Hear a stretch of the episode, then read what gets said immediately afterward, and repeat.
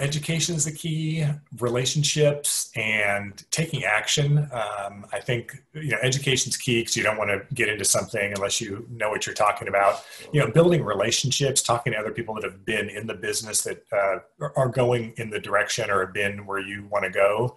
That's that's really critical just to have a good group of people to learn from. So whether that's involved includes getting involved in a mastermind or attending conferences, but just kind of that um, building in education with relationship building, and then taking action you know, a lot of people get in this analysis paralysis where they just keep yes. looking and looking and looking and never take action. And you, you've got to take action in a way that you feel comfortable with, but you also have to step outside your comfort zone a bit and, and take that leap to actually dive in and, and take action. So that would be, I think, education, relationships, and actually doing something by taking action.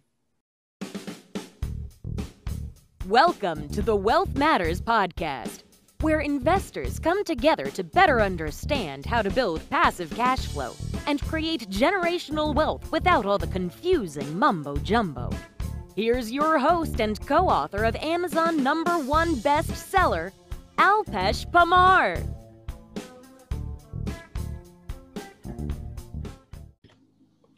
Welcome to Wealth Matters Podcast. I have with me my very good friend, a close friend, Todd Sulzinger. Hi, Todd. How are you?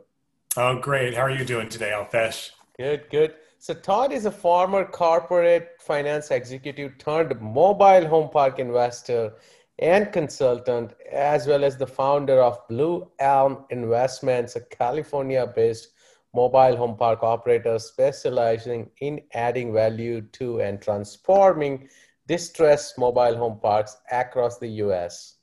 They have built expertise to turn neglected mobile home parks into vibrant communities, increasing the availability of safe, clean, and affordable housing to their residents while offering their investors above market returns.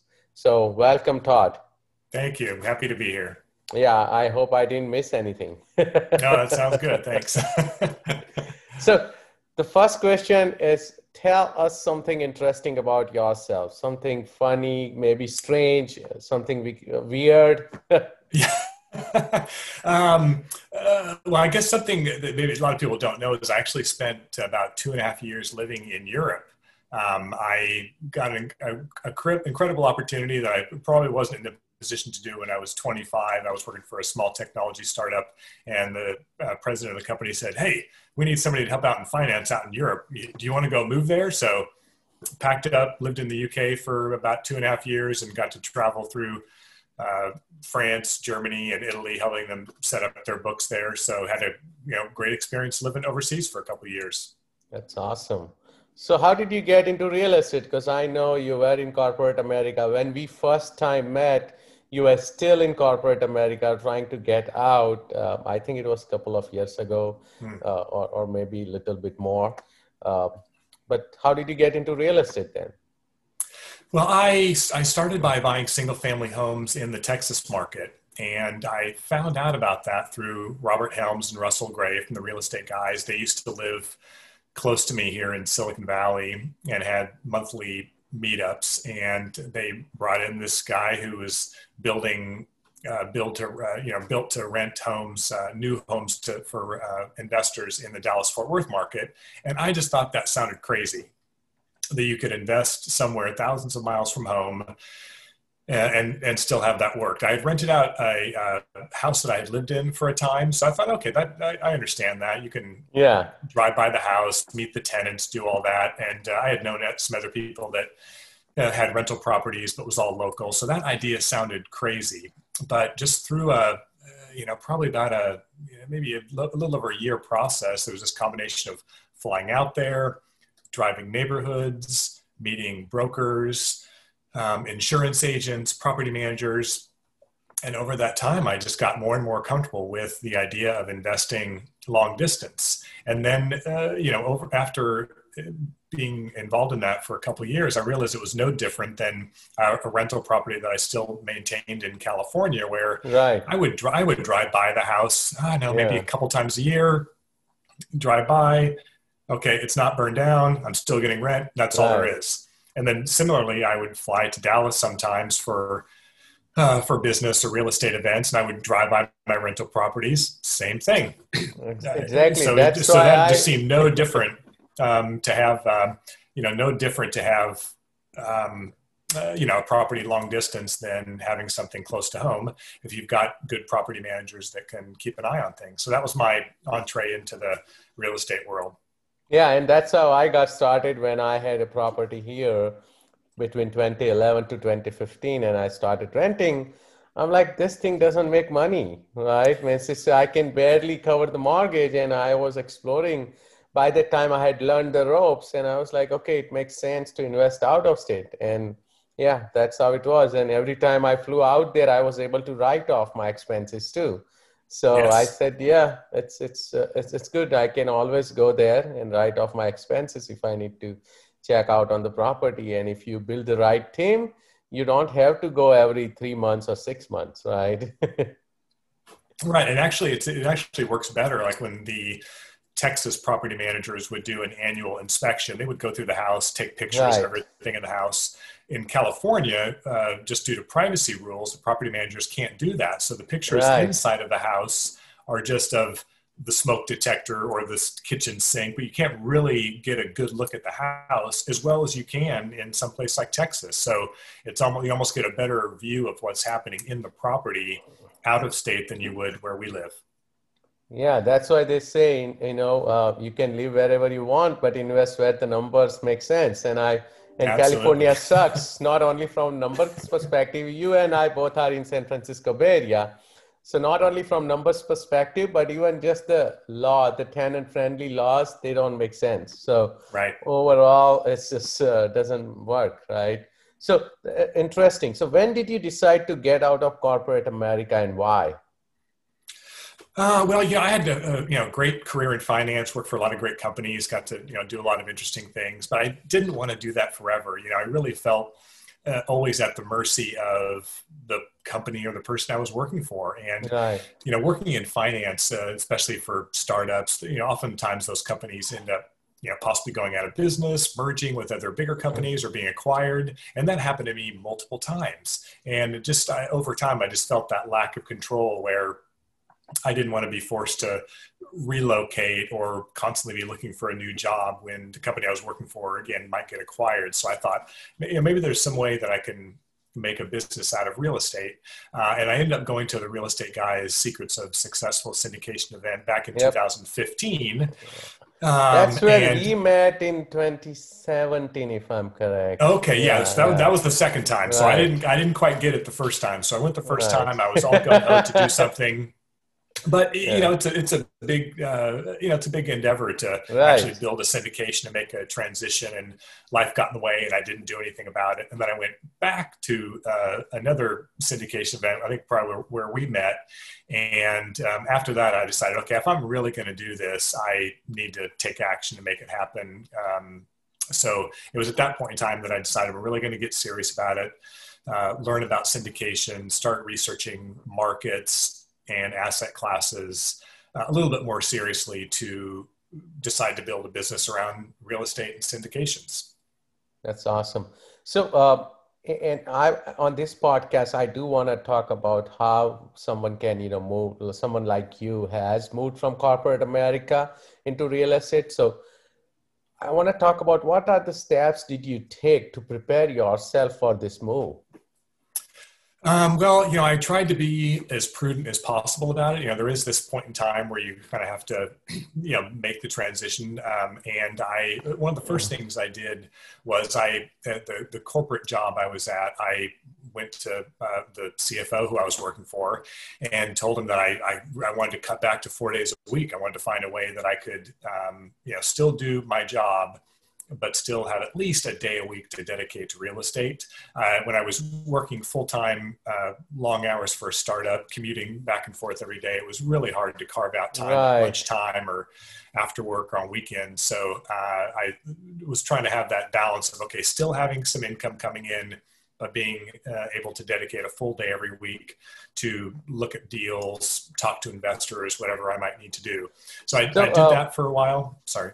So, sorry to interrupt. So I, I want to uh, dig deep into that, and that's a great first step. And uh, I, I read Tim Ferriss's book, Four Hour Work Week, and that's one of the things he recommends, right? That if you you always want to have a side hustle and how you can build a four hour work week, which is pretty hard or almost impossible. but at least, you know, uh, think about it, right? In the perspective that either go talk to your boss and see if they will allow you to either work remote so that you are saving the time on commute, right? Mm-hmm. Or, or think about what you did, like where you can say, okay, I, I'm going to finish my hours through Monday through Thursday, and can I have Friday off where I can focus on other stuff? So is that the it's that's the mindset you went with that uh, if if they say no to my four you know four days thing, I, I would have another option or yeah my my other option was to do consulting there's quite a few uh, finance consulting firms right. in, in silicon valley where uh, you know you just you work for them as a as a w2 and they place you at various companies right. throughout yeah. the valley so uh, i had been working i had hired one of those companies to work with me at the last W 2 job I had. And uh, I, I like that model. They had a lot of great people working on their team who worked at a variety of different clients.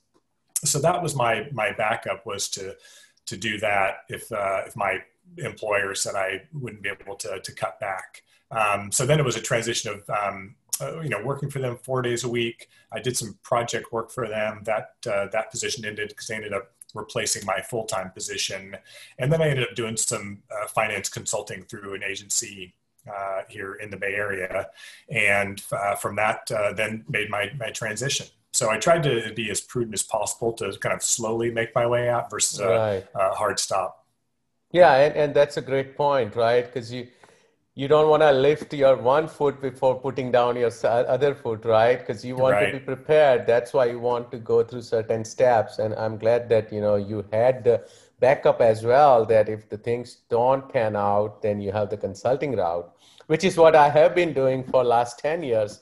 So i have my own consulting it consulting firm and i'm working you know when i want to right? It's not like i have to work you know i can decide when i can take off. And you you and i have been working together for some time on mobile home park so you know.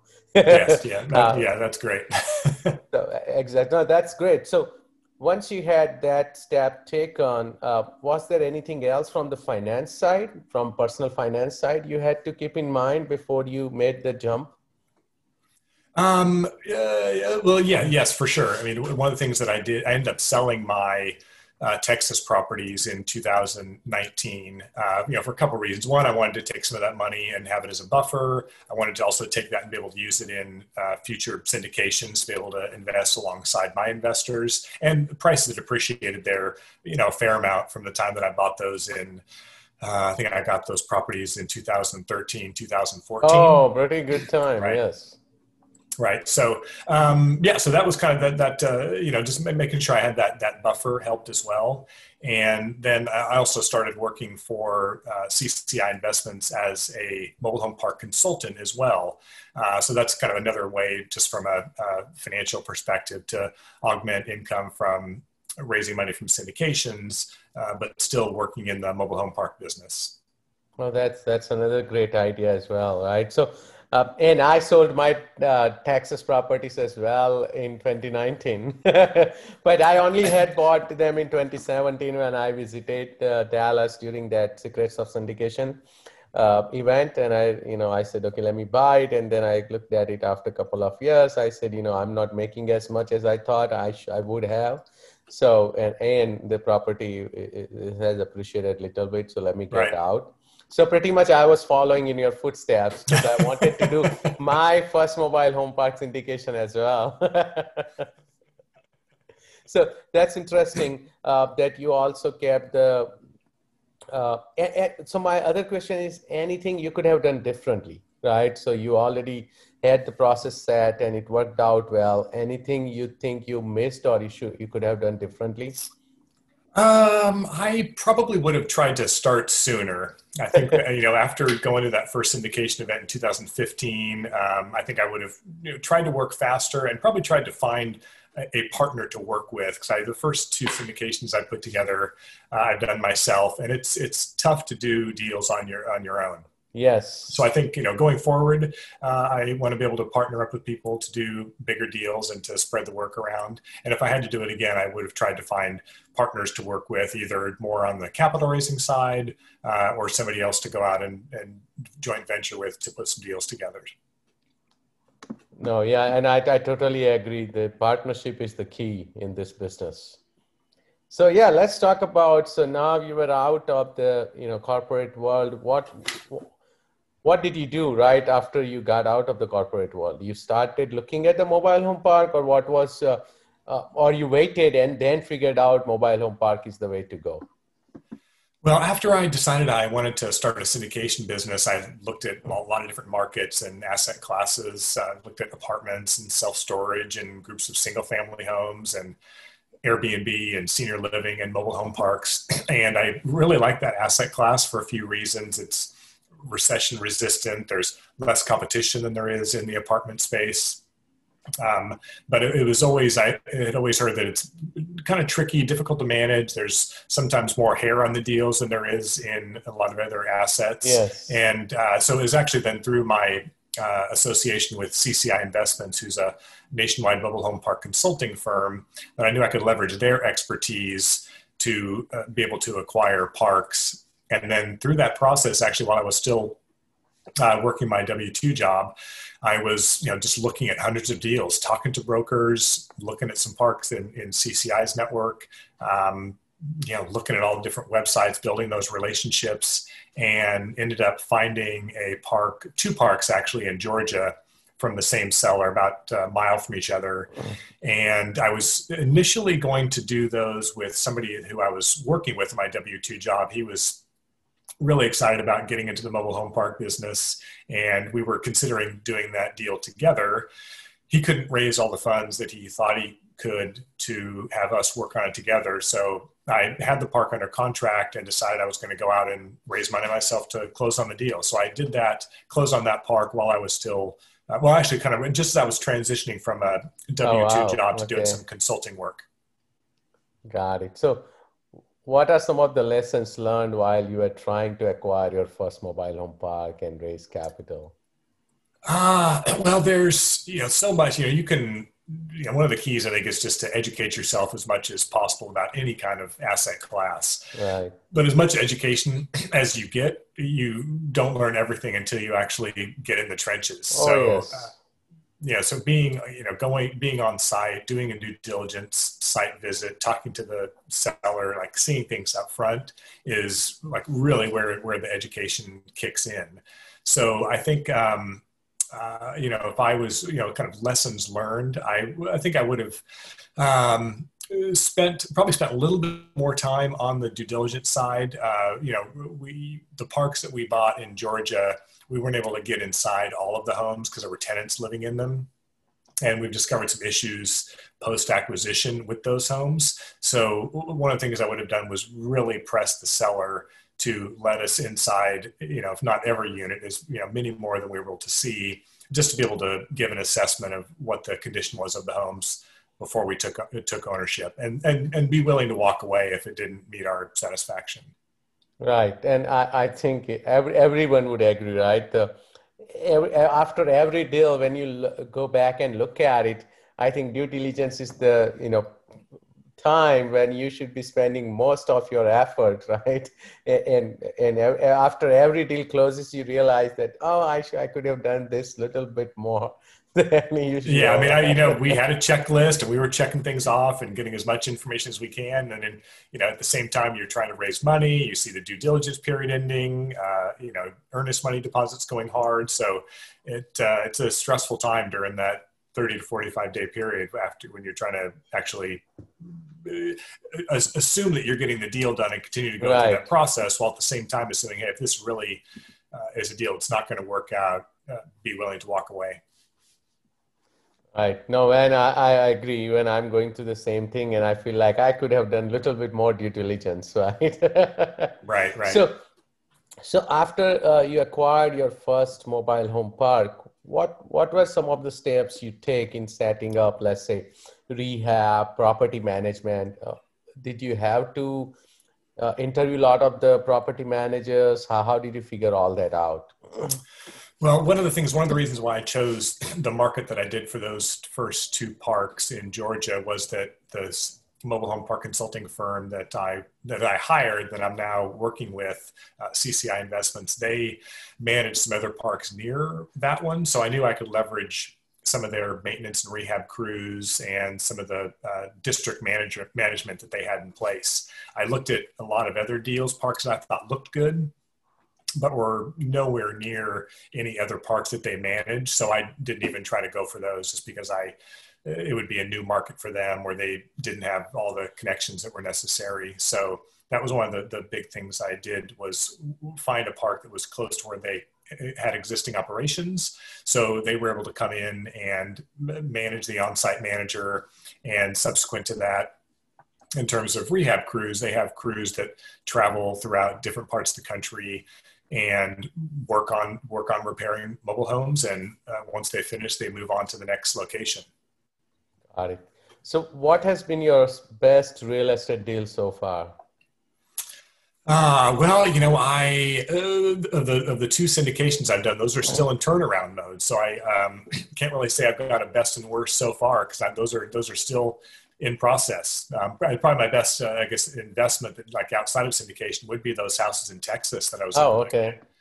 Uh, you know, buy at a good time. So I had you know good cash flow during the time I owned them, and they appreciated well, and they again allowed me to have some liquidity to be able to invest in my new syndication business.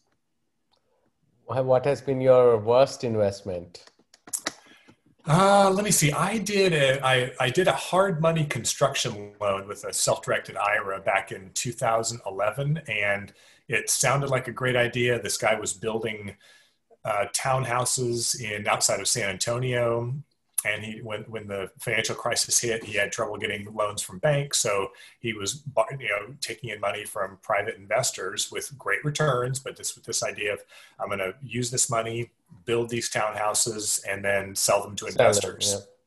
And he had had uh, you know he'd been doing that for a few years very successfully but he got you know in too deep with some of his vendors. They went bankrupt so then he couldn't pay his investors. So we ended up foreclosing and uh, you know took uh, took a hit on our total investment. So did lose all our money but didn't make the returns that we expected that we would. Oh. and it was a several year process to end up having all of us get out so I think a great wow. lesson I got from that was uh, I would tell somebody never, uh, you know, invest in any uh, like a hard money loan or any kind of investment where there's an attached building.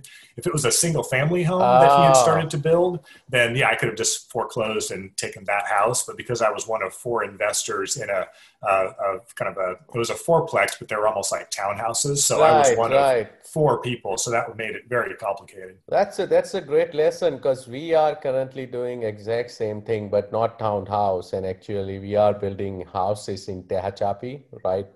Close to Bakersfield. Mm-hmm. And we are actually looking for private money and hard money la- lenders but basically we are we already own the lots we are spending money on septic and all those utility connections and we are going to use the funds only for construction nothing else mm-hmm, mm-hmm. and uh, funds would be held in third party escrow so it Good, won't be. So yeah of course we are trying to make sure that the investors are taken care of and their money is safe and sound but i yeah that's a great point because yeah we are building single families so yeah but yeah, so in that, right in that I situation, if that. somebody is, uh, you know, if, if, they're in a first position like on a lot or on a house, mm-hmm. then yeah, they're much in a much safer position. Yeah, and this would be all only the first position. We are not doing any first or second lien. Everything is first position. Yeah, that's great. Yeah, investors. Because again, you know, I have been through the same thing, so I want to make sure the investors are taken care of. Right? Yes, yes, right. Oh, this is great. So let's take a quick break, Todd. And after the break, I'll go through the usual questions I ask every guest on the podcast. Sounds great.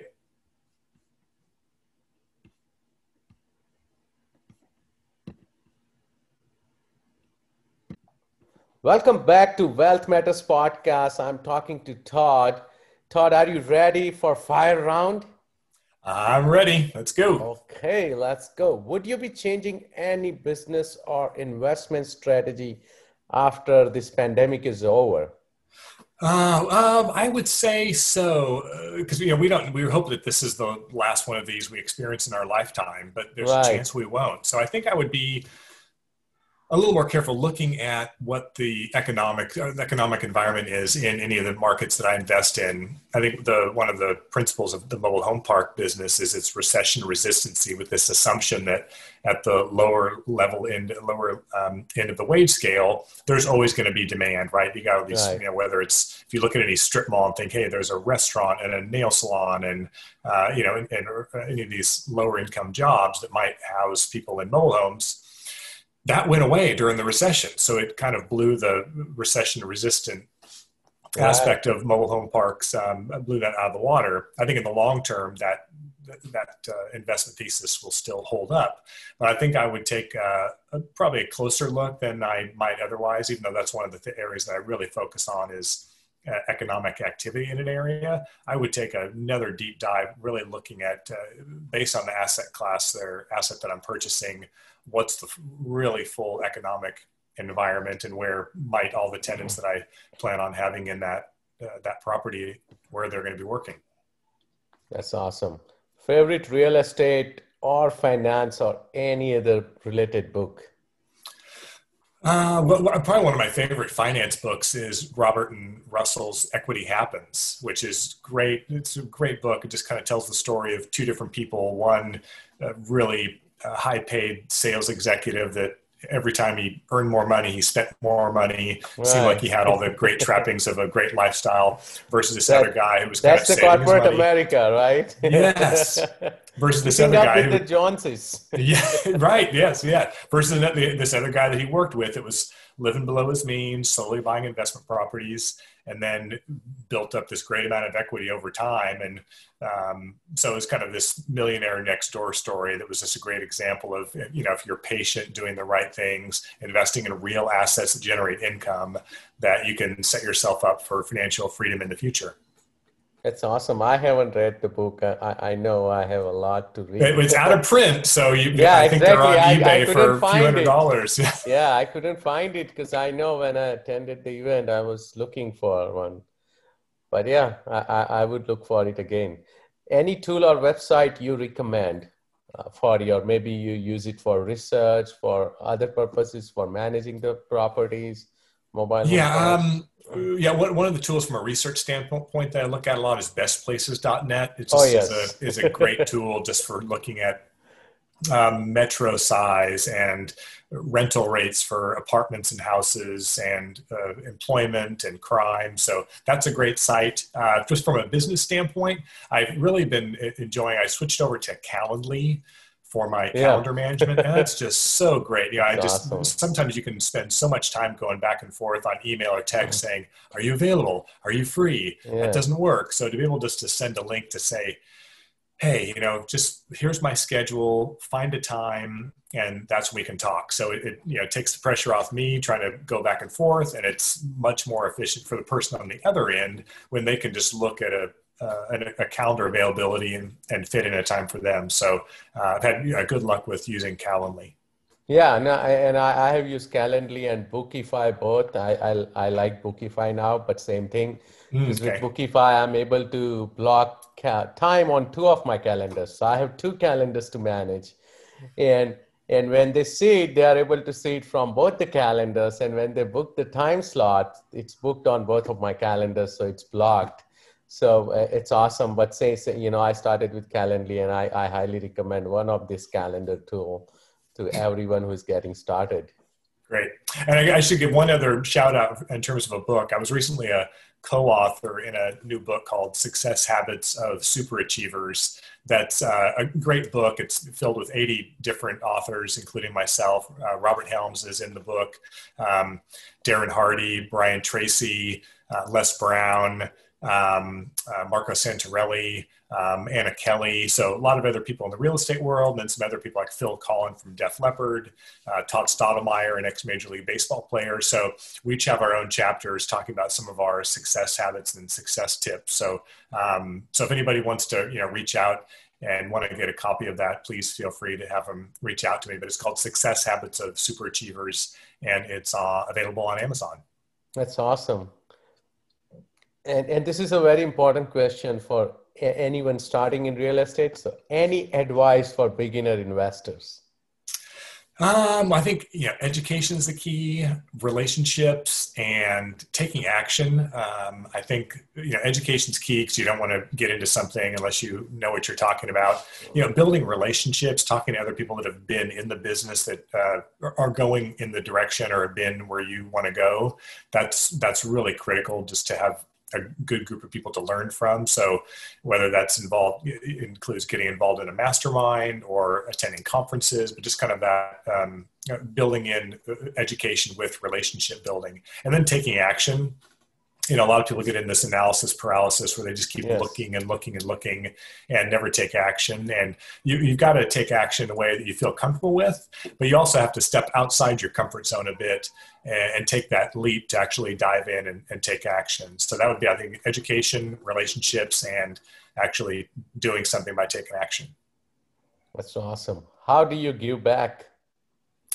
Um, I, I, would say mostly through education. You know, um, I, I, see that through uh, I, through my syndication business, uh, talking to potential investors, and but then definitely through CCI, just spending as much time as possible. You know, even with somebody who's you know may not actually end up buying a park or working with us, but just uh, you know walking people through the process, talking to them about um, uh, you know the business and just really answering any questions that I can to help them gain their understanding is something I really find satisfying.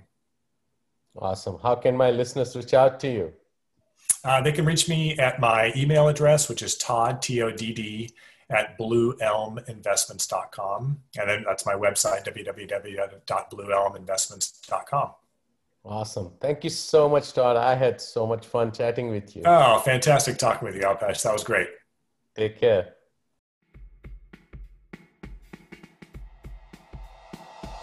Thanks for listening to the Wealth Matters podcast.